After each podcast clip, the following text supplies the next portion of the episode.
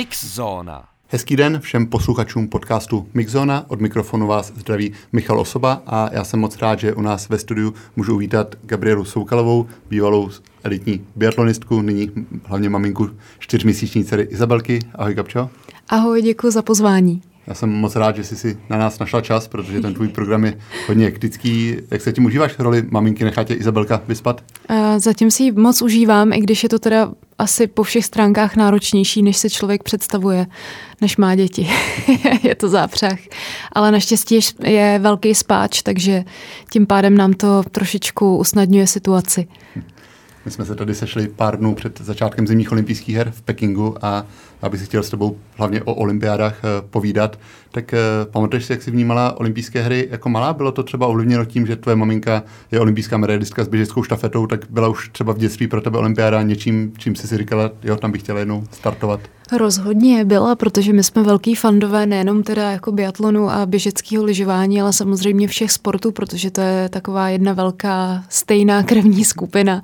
No a takže jsme sledovali prostě každý závod, každý zápas a asi nejvíc mě utkvěly vzpomínky na, na Gáno na hokejisty, takže to asi nikdy už člověk nezapomene. To jsou takové okamžiky, které se vám prostě dostanou pod kůži a Představovala jsem si tehdy možná v dětství, že jednou zažiju něco podobného.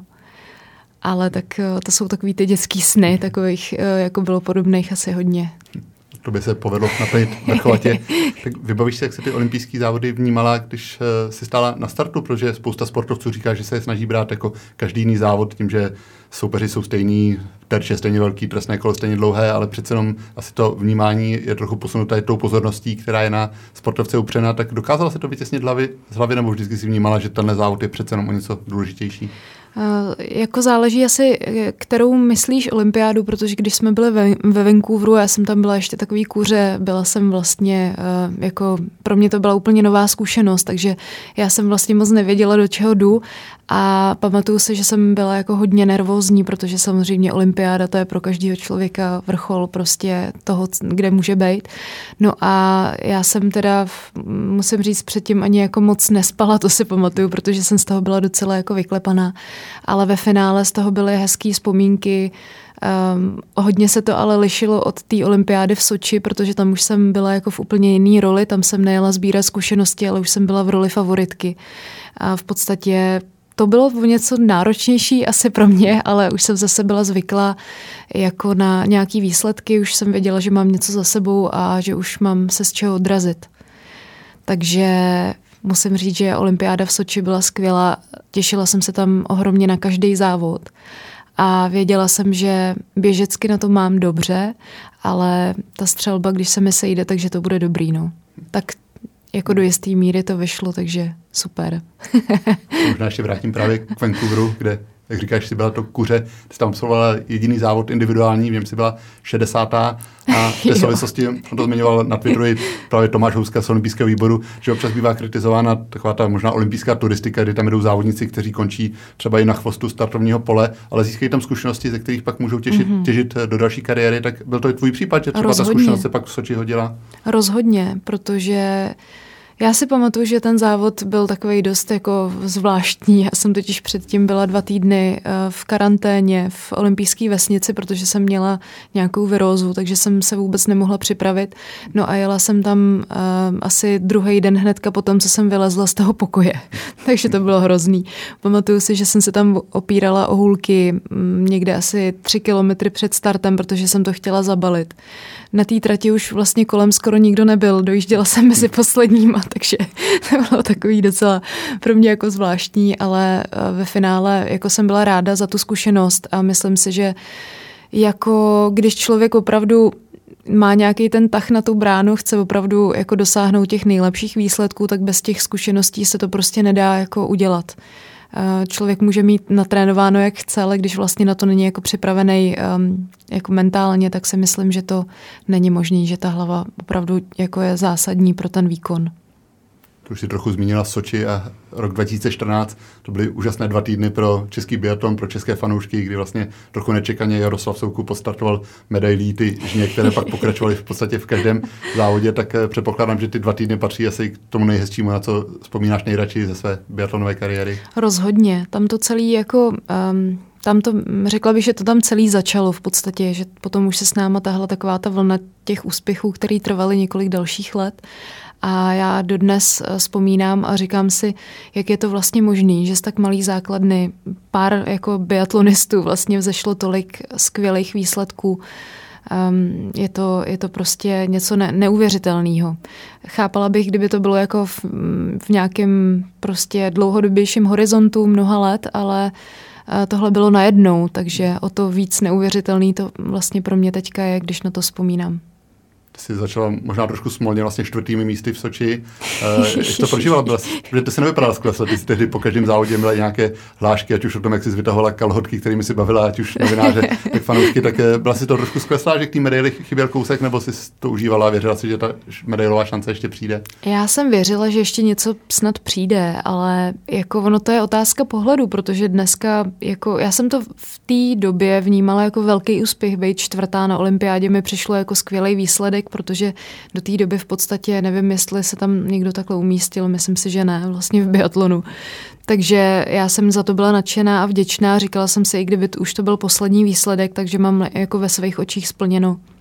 Hmm. Že jsem si dala takový předsevzetí, že bych chtěla jako být eh, třeba mezi těmi prvními pěti a to se mi povedlo, takže jsem byla spokojená v pohodě a užívala jsem si to dál a říkala jsem si, že mm, prostě člověk udělá maximum a bude doufat, že to bude stačit a víc proto stejně asi udělat nemůžem, takže jsem, to bylo asi takový jako um, v mém případě docela jako příjemný pojetí, myslím, že jsem na sebe neměla žádný přehnaný tlak.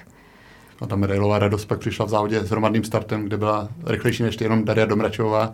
tak eh, jak si pak na to zpětně vzpomínala, máš člověky myšlenky, že říkáš, že byl druhý, že to zlato zase nebylo tak eh, da- daleko, nebo protože je to vlastně to olympijské zlato je asi jediné, co ti chybí v kariéře, že si mistrně světa, vítězka Globu, tak eh, byly takové myšlenky, nebo pořád si říkala, že to stříbro je super? A...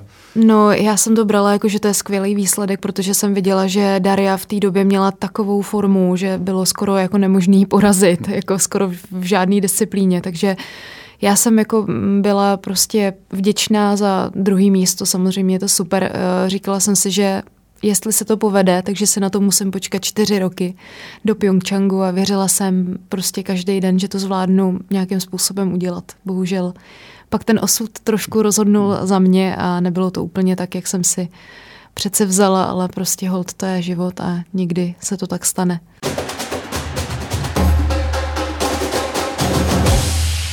Druhá medaile přišla ve smíšené štafetě a Zřejmě přijde i třetí, když je to 8 let od Soči, tak pořád ještě úplně definitivně ta situace kolem ženské štafety a diskvalifikace Rusek není uzavřena, byť, eh, co říkal na předsezónní tiskovce pan Hamza, šéf biatlonistů, tak eh, výsledky už jsou opravené a je otázkou času a během této sezóny byste se té medaile měli dočkat. Tak eh, máš o tom nějaké informace nebo zjišťovala si, jak, jak se to vyvíjí vůbec ta kauza odebrání medailí Ruskám? Já to zjišťuju každý rok, ale většinou dostávám dost podobné jako hmm. informace. Um, musela jsem se smát, protože když jsme šli vlastně po závodě um, do té naší buňky, jak jsme tomu říkali, uh, závodní, kde máme všechny ty věci, lyže a tak, tak uh, jsme se smáli, že si na tu medaili budeme muset počkat, že určitě přijde. Byli jsme o tom přesvědčení. No, takže to se stalo a teďka čekáme, uvidíme. No prostě já už bych řekla, že stejně je to tolik let zpátky, že jestli nám je dají o měsíc dřív nebo později, je v podstatě už mě skoro jedno hmm. ve finále. Takže věřím, že to přijde a kdy, to už je prostě jenom otázka času. Hmm. Když ta radost samozřejmě už nebude taková, jaká by byla přímo eh, na sportovišti, tak hmm. přijde jsme nějaký pocit eh, zadosti učinění, že řekněme spravedlnosti se stalo zadost a že budete ty právoplatné medailistky?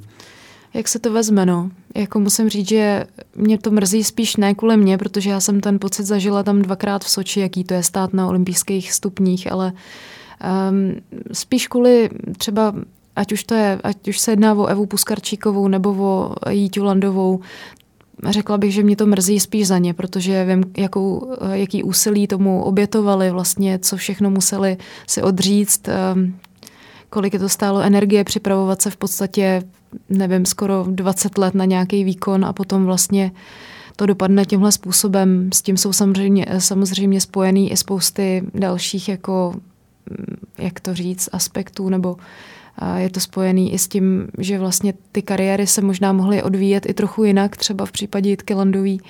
A je to taková jako spekulace, co by kdyby, ale umím si představit, že kdybych eh, byla v její kůži, tak asi by to byl pro mě takový impuls, že bych se podle mě tomu biatlonu, jako úplně bych se toho třeba nechtěla tak snadno vzdát, snažila bych se možná ještě o něco víc u něj zůstat, protože když máte v zádech takovýhle výsledek, tak je to radost a jede se vám vlastně úplně jinak. Všechny ty závody vnímáte podle mě jako o dost jinak, než eh, když vlastně tu medaili nemáte. Je to poměrně velký rozdíl, i když to je jenom jedno místo. No a taky samozřejmě se že jo, jedná o sponzory, Myslím si, že na tom mohly být jako i v tomhle ohledu holky podstatně líp, kdyby se to povedlo, ale to už je teďka je asi jedno. Hmm. jako eh, rozhodně je fajn, že nějaký spravedlnosti učiněno za dost, i když uh, i tady to v mých očích není úplně až tak jednoznačný. Bavila jsi se o tom třeba s Jitkou Landovou, protože jste k sobě měli vždycky blízko už od dětství. Ona vlastně z vás čtyř skončila nejdřív a začala učit, tak uh, bavíte se občas, uh, nebo jste v kontaktu právě o tom, jestli ta medaile přijde, jak mohla se ta kariéra vyvíjet, řešili jste to i spolu? No pořád, tak my řešíme všechno spolu, takže i tohle téma proběhlo a jako každý, nebo jak to říct, prostě hodněkrát mi psala, jestli nemám o tom nějaký zprávy, takže já jsem se hnedka obracela na olympijský výbor, jestli nemají v tom nějaký novinky a, a tak, no. Kdyby ta medaile, no, věřme, že ta medaile opravdu přijde, tak uh, přála by si si nějaký ceremoniál třeba v Novém městě při závodech, aby vám je předali, kdybyste se sešli všechny, nebo to pro tebe není tak podstatné? Asi by to bylo hezký. Určitě by to bylo hezký, jako nejenom teda z ohledu toho, že nám jako vrátí medaile eh, ze Soči, eh, ze Soči, mhm. ano, pardon, se omlouvám, ale, ale vlastně i z ohledu toho, že být po druhý někde na stupních v Novém městě na Moravě, tak to je asi možnost, která se neodmítá, protože uh, i když mám jako různý jiný hezký výsledky, tak v podstatě nejvíc úplně si vážím toho, který se mi povedl v Novém městě, protože to bylo doma za účasti všech lidí, kteří nám fandili. A myslím si, že takový moment a takovou podporu už asi prostě člověk skoro asi v tom pozávodním životě nemá vůbec šanci zažít, takže těším se, bylo by to hezký určitě. Mimochodem, když jsme u té podpory, tak bylo Soči pro tebe výjimečné i v tom, že vlastně tam byla tvoje maminka, mohla tě sledovat při závodech, protože to asi současným olympionikům se při všech opatření nepoštěstí, že by měli rodinu sebou na závodech. No, Rozhodně. Akorát si myslím, že možná, jestli jsem z něčeho tam byla nervózní, tak to byla máma, protože člověk se chce předvíst v té nejlepší formě a já si doteď pamatuju, jak jsem naprala to první kolo během sprintu a v podstatě jsem vůbec nějak um, si asi nerozvrhla tak dobře síly, jak jsem mohla. Chtěla jsem mamce ukázat, že prostě ten kopec, na kterém stála, tak vyjedu nejrychleji ze všech. A potom jsem, tuším, dala asi tři chyby um, na střelnici. Takže to úplně moc dobře nedopadlo, ten první závod. Ale zase o to větší výzva to bylo potom v tom um, dalším startu, kdy vlastně jsme startovali stíhačku a já jsem to sjela o asi víc než 20 příček, což bylo prostě skvělý. Mimochodem, kde máš teď své medaile umístěné, máš je doma někde vystavené, nebo je bude mít Izabelka jako hračku některé? No, já jsem spoustu medailí, teda ty olympijské samozřejmě ne, ani z mistrovství světa, ale jako spoustu medailí jsem rozeslala různým lidem, kterými fandili, většinou dětem z 99%, um, abych je namotivovala k tomu, aby se věnovali sportu, aby, aby je to bavilo, aby fandili. No a ty, kterými zbyly, těch pár, tak um, ty mám uložený, ale nejsem úplně ten typ člověka, který by si doma dělal třeba nějakou takovou výstavní jako síň svojí, protože já na tady to moc nejsem. Já se vážím víc uh, zážitků toho, co zůstalo ve mně. Ráda vzpomínám na spoustu krásných momentů, ale v podstatě ty medaile jako takový asi pro mě úplně až takovou hodnotu nemají prostě. Schovávám si je na stáří, možná bych je mohla ukazovat vnoučatům nebo Izabelce jednou, ale Říkal jsem zrovna, teď jsme se smáli s přítelem, protože jediná trofej, kterou máme vystavenou, tak je v podstatě takový malinkatý eh, vyhraný panák ze závodu na pokluce, ze kterého občas jako hodně unavený rodiče pijeme vaječňák. po, po Soči další olympiáda byla v Pyeongchangu, to už asi nebude tak hezké vzpomínání, protože ty si před eh, sezónou už předtím měla problémy s lítky, které se vlekly.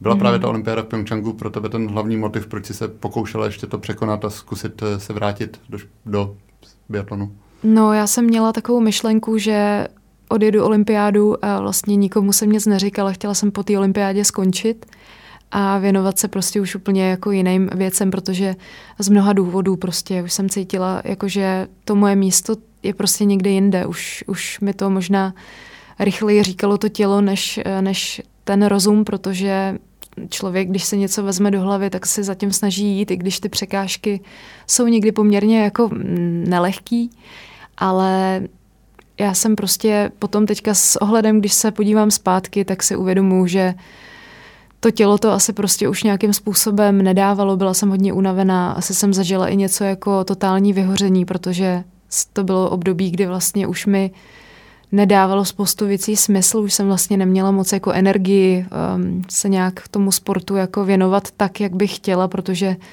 mi to tělo v podstatě každý den vypovídalo naprosto službu, už jsem se nebyla schopná ani jako kvalitně připravovat, nebyla jsem schopná dojíždět tréninky a bylo to pro mě takový jako období, kdy jsem doufala, že bude ještě šance se rozloučit nějak jako líp, no. to jo. Hmm. Ale prostě to nepřišlo. Hmm.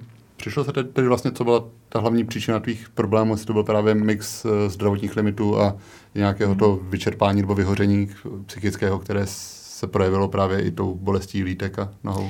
No já si myslím, že jako příčina byla psychická, že jsem prostě už byla tak strašně vyčerpaná a už jsem nějakým způsobem neviděla v tom kolikrát ani smysl vlastně v té svojí práci, kterou jsem měla do té doby jako obrovsky ráda, vždycky mě nabíjela, těšila jsem se z ní, těšilo mě, že můžu dělat jiným lidem radost. Říkala jsem si, že vždycky jsem v tom viděla nějaký hlubší smysl, že to není jenom jako závod jako takovej, ale říkala jsem si, že možná skrz sebe budu třeba motivovat ostatní lidi, děti a, a prostě mělo to pro mě obrovský přesah. No a bohužel potom prostě, i když se to člověk snaží tisíckrát nějak racionálně odůvodňovat, tak eh, to tělo vám odpoví prostě jednou věcí a to byla ta bolest. Hmm. Jak to máš teď? Eh, stále, kdy jsi stála naposledy na běžkách, nebo věříš, že během zimy se na ně dostaneš? Na ně chodím často, když to jde, když to mám ještě pořád zakázaný, hmm. protože to není tak dlouho, co jsem vlastně po porodu a ještě to není úplně asi z hlediska ženského zdraví moc jako mm, fajn dělat takovéhle věci, sporty a tak, že musím se šetřit, ale chodím moc ráda, jako ne, neberu to jako nějaký jako výrazný trénink, mám to spíš takový jako tour de pohoda. Dávám si, nevím, vždycky spicha s kamarády někde cestou, takže nebo jedeme spolu, a většinou v, v družné debatě, takže to je opravdu takový jako hodně výletní tempo. Věřím, že mě to jako nějak zdravotně neohrozí, takovýhle pojetí sportu. Takže jezdím kdykoliv to jde, kdykoliv jsou podmínky. Vlastně eh, máme dům na Bedřichově v Jezerských horách, takže to mám na stadion v podstatě pár set metrů. No a takže to je ideální úplně na všechny možné sportovní aktivity. A nejenom teda leže, jako dělám, dělám všechno možné. Mm, ať už to jsou dlouhé procházky, teďka s Izabelkou začínám cvičit uh, takovou jako hodně easy jogu, která mě taky moc baví a těším se, že až začne jaro, tak uh, se hned vrhnu na inliny třeba nebo na jiný další sporty. Že už ti chyběl ten pohyb v tom období před porodem a po porodu, kdy člověk nemůže asi tak sportovat, jak si byla zvyklá celý život, tak no, chybělo ti to? No to hodně. to hodně. Myslím si, že jako, když je člověk na něco zvyklý, tak samozřejmě by to asi neměl úplně opouštět, kor, když se jedná o sport. Není to dobrý ani na ty nálady kolikrát, že přeci jenom je to větší pohoda, když člověk dělá to, na co je zvyklý. No a já se těším, že na to budu moct teďka navázat konečně. Už odpočítávám dny v podstatě. Hmm. Kdyby si na té lyžařské výšce potkala biatlonovou střelnici, tak věříš, že by si vybílila terče, nebo je to něco, co se nezapomíná, nebo člověk Už no, ty roky. jak se to vezme? Já jsem se to totiž byla vyzkoušet na podzim, s Jitkou Landovou jsme šli, a takže mě to zajímalo a trvalo několik minut, než jsem se do toho nějak dostala, ale asi za deset minut už jsem dala všechny, takže myslím, že se to nezapomíná, ale je potřeba to nějak udržovat, tu dovednost aby to bylo stabilní, protože neumím si představit, že bych teďka s mojí fyzičkou navštívila střelnici, to by asi nebylo úplně moc efektivní. Mimochodem, ty jsi měla na sociálních sítích teď fotografii v kombinézi tvé maminky z mistrovství světa ve Falonu, vlastně skoro 50 let starou, tak jak jsi se v ní cítila? Díkla na tebe trochu ta doba dávných časů, dávných závodů? No, mě to moc baví. Já jsem si říkala dokonce, že ji budu nosit uh, často, protože mě baví takový to retro a i teďka jako z ohledu nebo z hlediska módy, jak se vrací um, jako, že jo, tyhle já nevím, ať už osmdesátky nebo prostě sedmdesátky, devadesátky, tak pořád je to něco, co já mám v sobě zapsaného od dětství, protože já si moji mamku pamatuju tady v těch retro věcech, takže mi to přijde do jisté míry docela humorný a navíc jsem teďka objevila i její lyže z olympiády, který mají takový ty ještě poctivě zatočený špičky nahoru. To už já jako ze svých závodních let moc nepamatuju. No a byla jsem ohromně překvapená, protože ty lyže jsou jak nový a jedou prostě skvěle. Já jsem z toho měla jako úplně super pocit.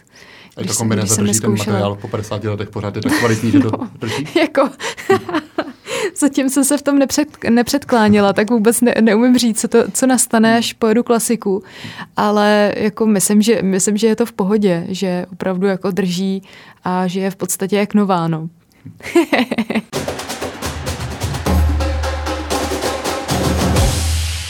jsem zmiňoval, že jsi hodně vytížená teď, kromě péče o malou Izabelku, se, se poměrně rychle vrátila do práce, tak mm-hmm. může říct, čemu všemu se teď věnuješ, nebo co všechno se snažíš stíhat? No já to jedno zásadní odvětví ještě totiž jako nesmím úplně prozradit, protože s tím teprve tak nějak jako budu postupně, jak to říct, já jsem tam poměrně čerstvě, asi necelý dva měsíce a je to obor, který mě obrovsky zajímá. Chystám se s tím výjít ven prostě během následujících týdnů ať už na sociálních sítích nebo nějak jinak, ale myslím si, že jsem se tam hodně v tom našla a navíc um, je v tom zainteresovaných ještě vlastně teda několik jsem chtěla říct, ale jsou to konkrétně dva vrcholoví sportovci, což mi dává skvělý pocit, že, se, že, že jsem zase jako v tom svém prostředím a obrovsky mě to nabíjí, protože bych řekla, že tam jako s těma lidma hodně rozumím, takže takže nechte se možná překvapit, kdo budete chtít, ale jinak se věnuju ještě i několika dalším odvětvím pracovním, v podstatě asi nejvíc teďka v současné době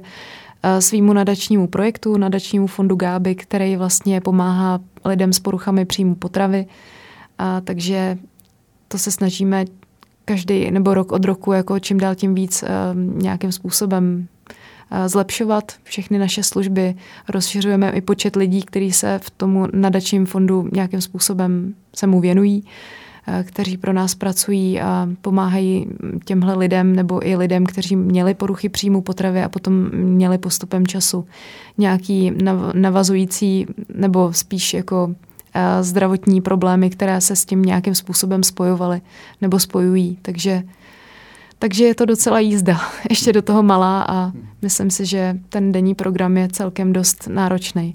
Ale vyhovuje, ti být v tempu, aby že člověk má pestý ten program, tak jsi ráda, že máš uh, víc aktivit, kde se můžeš realizovat?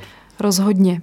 Já si vůbec neumím představit, že bych byla jenom doma a teda upřímně smekám před uh, holkama, který mají děti a jsou doma, jenom doma, protože já si to vůbec neumím představit. Jak člověk je ve své podstatě asi celý život zvyklý uh, jet v obrovském tempu, pořád jako nějakým způsobem se snažit zlepšovat, tak uh, já mám tohle v sobě hodně pevně zakořeněný a potřebuju neustále mít prostě nějaký, ně, něco na práci nebo nějaký obor, cokoliv, v čem se můžu nějakým způsobem zlepšovat.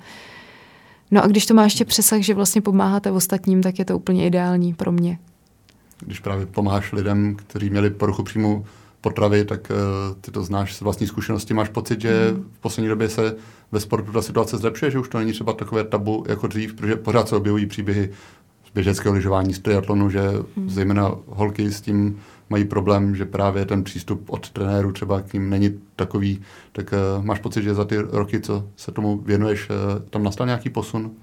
Řekla bych, že z hlediska stravy a je to asi v některých ohledech lepší, ale jako, ne, jak to říct, jsou svazy a různý jako různý typy sportů, který opravdu asi v tom vidí hodně velký potenciál. Uvědomují si, jak je důležitá strava prostě i pro ten výkon, pro běžný fungování, pro zdraví a tak. A řekla bych, že se tomu snaží věnovat, ať už třeba skrz to, že využívají služby výživových poradců nebo lidí, kteří se prostě cíleně zabývají stravou. No a potom je zase druhá část lidí, kteří jsou tím ještě jako nepolíbený a trošku podceňují ten význam té výživy. Jako vlastně to s tím výkonem a zdravím jakoby úplně tak jako nespojujou nebo moc na to nedbají a ať už je to třeba Jedna, jeden, jeden důvod je asi to, že buď se o to jako tolik nezajímají, anebo na to nemají finanční prostředky, aby nějakým způsobem se podíleli ještě na téhle stránce, protože jsou rádi, že tam zaplatí ty nej, jako nejnutnější věci a třeba na tyhle služby už nezbývají ty prostředky. No, takže já si myslím, že se to jako ve své podstatě asi trochu zlepšuje, ale těch případů tam je pořád strašně moc.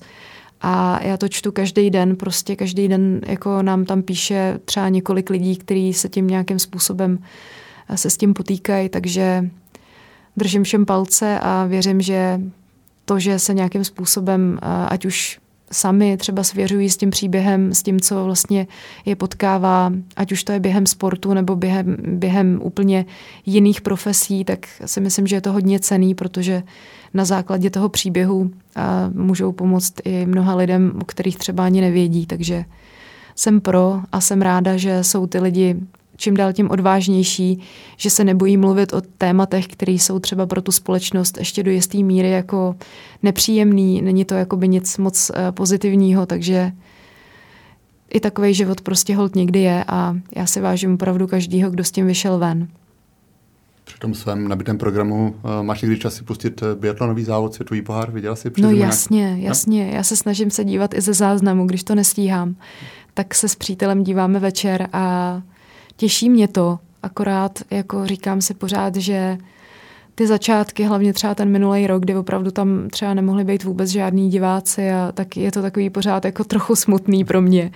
A jsem jako přála bych všem závodníkům, aby zažili ještě někdy to, co jsme zažili my během, ať už to byly prostě nový město nebo závody v Rupoldinku nebo v Oberhofu, prostě kde ty závodiště byly úplně obesetý lidma. Prostě je to něco, co tam podle mě jako trochu chybí a jako ten zážitek jako takový je určitě umocněný, když se vám to povede a ještě, nebo i když se vám to nepovede, ale prostě jenom, že tam ty lidi jsou, tak je to prostě síla. Hmm. Že hodně ožívají vzpomínky, když vidíš nějakou tu destinaci, vzpomeneš si třeba na nějaký závod, který jsi tam měla, tak uh, dostavují se ty vzpomínky při sledování televizních přenosů? No dostavují. Já dokonce i teďka teda mě hrozně mrzelo to, co se stalo třeba Luce Charvátový, hmm. která upadla v takový nepříjemný zatáčce v, uh, v Anterselvě. No a já jsem si zrovna říkala, jak jela z toho kopce, tak já jsem si říkala, ty teď si dej pozor, tam to je vždycky jako nepříjemný, taková plotna, vím přesně, která to je zatáčka i který místo, jak to tam má člověk najetý a no a potom teda to byla hrozná bezmoc a bylo mi teda strašně líto a doteď musím říct, že jako smekám, jak to zvládla na střelnici, protože přijet vlastně z takovéhle situace, kdy jste úplně bezradnej. Ta jedna vteřina trvá jako pocitově tak minutu pro vás v tu chvíli. A ještě v podstatě odstřílet tak, abyste nešel na trestní kolo, tak to je teda jako docela dost dobrý výkon za mě. Hmm. Ty vlastně vidíš tu sílu české reprezentace, když se zastavíme u mužů, tak ta prošla poměrně významnou obměnou. Skončili Jaroslav Soukup, Michal Šlesinger, Ondřej Moravec. Na druhou mm. stranu je tam spousta kluků, kteří sbírají úspěchy v juniorech, byť ten přechod do seniorů bývá často náročný, tak eh, věří, že u té mužské části by se fanoušci mohli dočkat zase podobných výsledků, jako třeba v Soči, nebo alespoň podobné, podobně silné generace. Já věřím. Věřím ale je to ohromně těžký, protože když se podíváte v porovnání jako s jinými uh, zeměmi, tak my máme tu základnu opravdu strašně malou a jako navázat na ty úspěchy nebo držet nějakou stabilní výkonnost je podle mě skoro jako nemožný. A de facto jako říkám si, že to je otázka prostě let, kdy se to povede znova. Já věřím, že u nás jako kluci jsou šikovní a že se budou prostě rodit ty talenty, jako proč by to nešlo, když to jednou šlo, tak proč by to nešlo po druhý. Takže já jsem optimista v tomhle směru.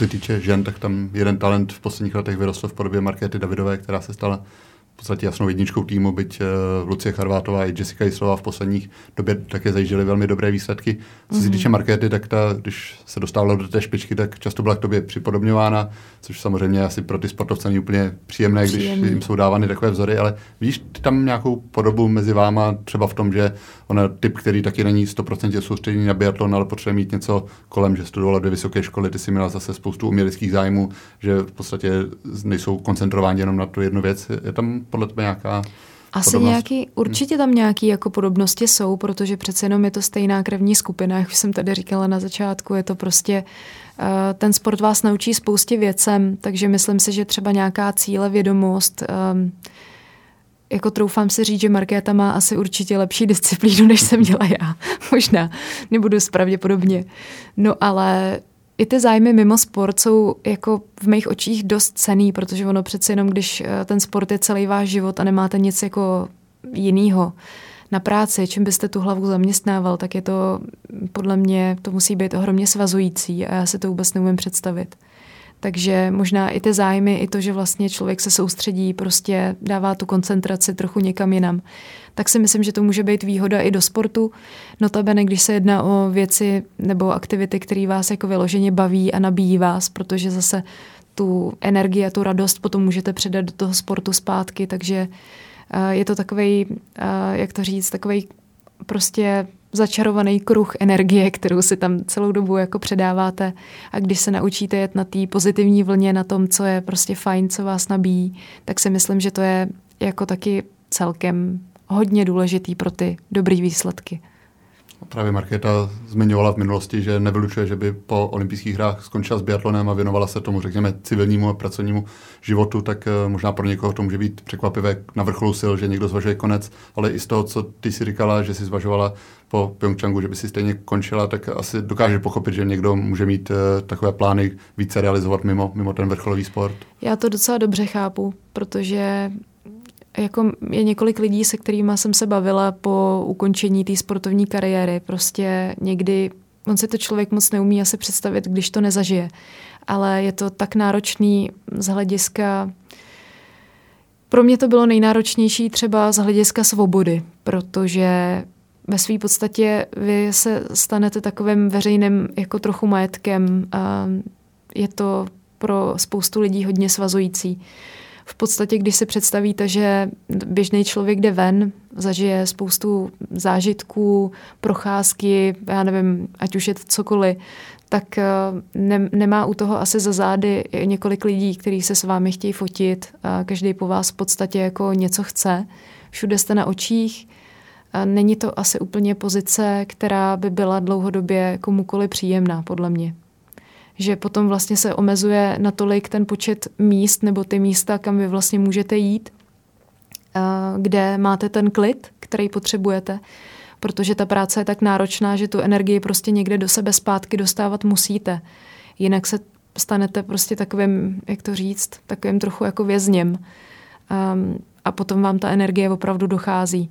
A já si myslím, že to byl třeba i trochu můj případ, že já už jsem z toho byla tak unavená, že jsem vůbec nevěděla, jako kam jít. V podstatě už i místa, když jdete s rodinou na večeři, tak to byl problém. Už v podstatě jsme potom ani nechodili do restaurace, protože když potkáte zájezd turistů, který se chtějí vyfotit a vy se jim omluvíte, že zrovna máte teplé jídlo na stole a oni vám řeknou, že eh, je to mrzí, ale že jim za pět minut jede autobus, takže se s nima musíte vyfotit, tak to je něco, co prostě už jako když to trvá několik let, tak eh, řekla bych, že jenom opravdu hodně silné osobnosti tohle zvládají a nevadí jim to. Nebo to musí být lidi, kteří opravdu se proto narodili a chtějí být pořád vidět, ale prostě třeba v konkrétně můj případ to vůbec nebyl. Já jsem ráda, když tu pozornost jako naopak nemám, když mám svůj klid, když jsem někde, kde jako ty lidi vlastně vůbec nejsou. A nebo tam jsou ty, který mám ráda, přátelé, kamarádi, rodina, to jsou jako lidi, kteří vás určitě nabíjí a tu energii vám pošlou zpátky. A zase jako neříkám, nechci to odsuzovat jako úplně to dělat jako černý. Je spousta chvil, kdy se samozřejmě rádi vyfotíte, máte na to, máte na to energii, náladu, jsou tam třeba malí děti, tak to je radost uh, se s nima, jim udělat takovýhle zážitek, že se s vámi třeba jako vyfotí a nebo s vámi popovídají chvíli o něčem tak to je super, to rozhodně jo, ale potom jako ono, když už všeho moc škodí, se říká, když už toho je prostě na vás moc a chcete mít ten svůj klid a v podstatě pořád vám ho jako kdyby někdo trochu narušuje, tak to není jako úplně příjemný. Markéta vlastně o něčem podobném mluvila nedávno ve videu o Red Bullu, že někdy je to psychicky až eh, na dně, co se týče právě třeba i reakcí fanoušků, kteří, které jsou samozřejmě příjemné, když se daří, hmm. dost když se nedaří, tak zvlášť v době sociálních sítích, hmm. kdy ten kontakt je jednodušší, tak přichází i třeba řada nepříjemných zpráv, tak eh, hmm. uměla ty to filtrovat eh, třeba v nějaké té fázi kariéry, kdy se tolik nedařilo, tak ty zprávy od fanoušků nebo úzovká fanoušků, které chodily a byly negativní, tak hmm. uměla si je dostat z hlavy, nebo člověk to má trochu pod kůží a projevuje se to na té psychické pohodě? No, ze začátku vás asi na to nikdo nepřipraví, to je dost náročný, když jste v tom jako nově a navíc, když je to takový boom, nějak se vám zadaří a najednou jste v centru prostě té pozornosti, to se asi na to nedá úplně jako moc dobře připravit. To zase podle mě člověk líp zvládá na základě těch zkušeností, který s tím má. Možná jsem měla výhodu v tom, že v té době, kdy jsem závodila, tak ještě nebyl úplně Instagram a Facebook jako v nadenním pořádku, že jsem se tomu věnovala tak jako, že jsem posílala kamarádovi nějaký příspěvky občas, který tam má dávat za mě, takže jsem nebyla úplně z těch, který by četli všechny zprávy od lidí, ale samozřejmě taky jsem se tomu občas jako věnovala, dívala jsem se, co tam ty lidi píšou. Ale ten program byl tak ohromně náročný, že jsem eh, ve své podstatě určitě nemohla číst každou zprávu, kterou mi někdo poslal. No a tím, se, tím jsem úplně zapomněla, co jsem chtěla říct. se omlouvám. Právě si to dokázala filtrovat, když už se k tobě nějaká no. negativní reakce dostala, tak eh, no. jak moc si to, si to připouštěla? Postupem času, za pár let jsem se to naučila. Potom už jako v podstatě, když mě tam někdo poslal do háje nebo mě totálně vyhlásil, tak už mi to bylo jako ve své podstatě úplně jedno. A naštěstí mě to drží dodnes, takže Um, možná, že ještě paradoxně po tom sportovním životě se to ve mně jako ta dovednost nějakým způsobem upevnila a že v podstatě těch reakcí jako vošklivých uh, ještě předtím, než jsem jako vlastně uh, reálně skončila, když jsem vlastně se připravovala a už byly nějaké zvěsti o tom, že možná na tu olympiádu jako nepojedu, protože mi to zdraví jako nedovoluje, tak už tehdy jsem zaznamenala, jako že hodně lidí mě začalo hejtovat a psát prostě vošklivý zprávy. Um, prostě jsem to nějakým způsobem zvládla, tuhle stránku, ale umím si představit, že to musí být ohromně náročný uh, v dnešní době ještě kor, protože každý se snaží být co nejvíc um, jako pořád online a všude dávat příspěvky a co nejvíc počet, co největší počet storíček a je to takový jako asi se hůř odtrhává od tý jako um, od toho virtuálního světa, než tomu bylo dřív když si poznala ten vrcholový sport v podstatě ze všech stran, tak uh, hypoteticky byla by se ráda, kdyby Izabelka se jednou věnovala vrcholovému sportu, protože předpokládám, že si to rozhodnutí necháš na ní, ale byla by si ráda, kdyby pokračovala ve stopách tvých nebo tvé, tvé maminky? No, jako ráda bych byla za předpokladu, že by si to sama vybrala. Když by jí to bavilo, kdybych viděla, že je jako tam spokojená, nadšená, že jí to prostředí baví a že by se v tom chtěla realizovat, tak samozřejmě za to budu ráda a budu jí jako v tom držet palce a podporovat jí byla bych ráda, kdyby, i kdyby si to nevybrala jako vrcholový sport jako takový, tak kdyby hodně sportovala, kdyby se chtěla věnovat sportu, ať už to bude třeba jenom na nějaký jako eh, bázi toho, že bude udělat něco pro svý zdraví, tak si myslím, že to je z mýho pohledu úplně neoddělitelná věc pro dnešní, nejenom pro dnešní dobu, jako je to ohromně důležitý, ať už pro fyzický, tak i psychický zdraví a jako budu se snažit jí stoprocentně vést tímhle směrem. Gabčo, já ti moc děkuji, že jsi byla hostem našeho pořadu Mixzona na webu Sport.cz a držím palce, ať ti daří v osobním i pracovním životě. Děkuji. Děkuji, děkuji taky.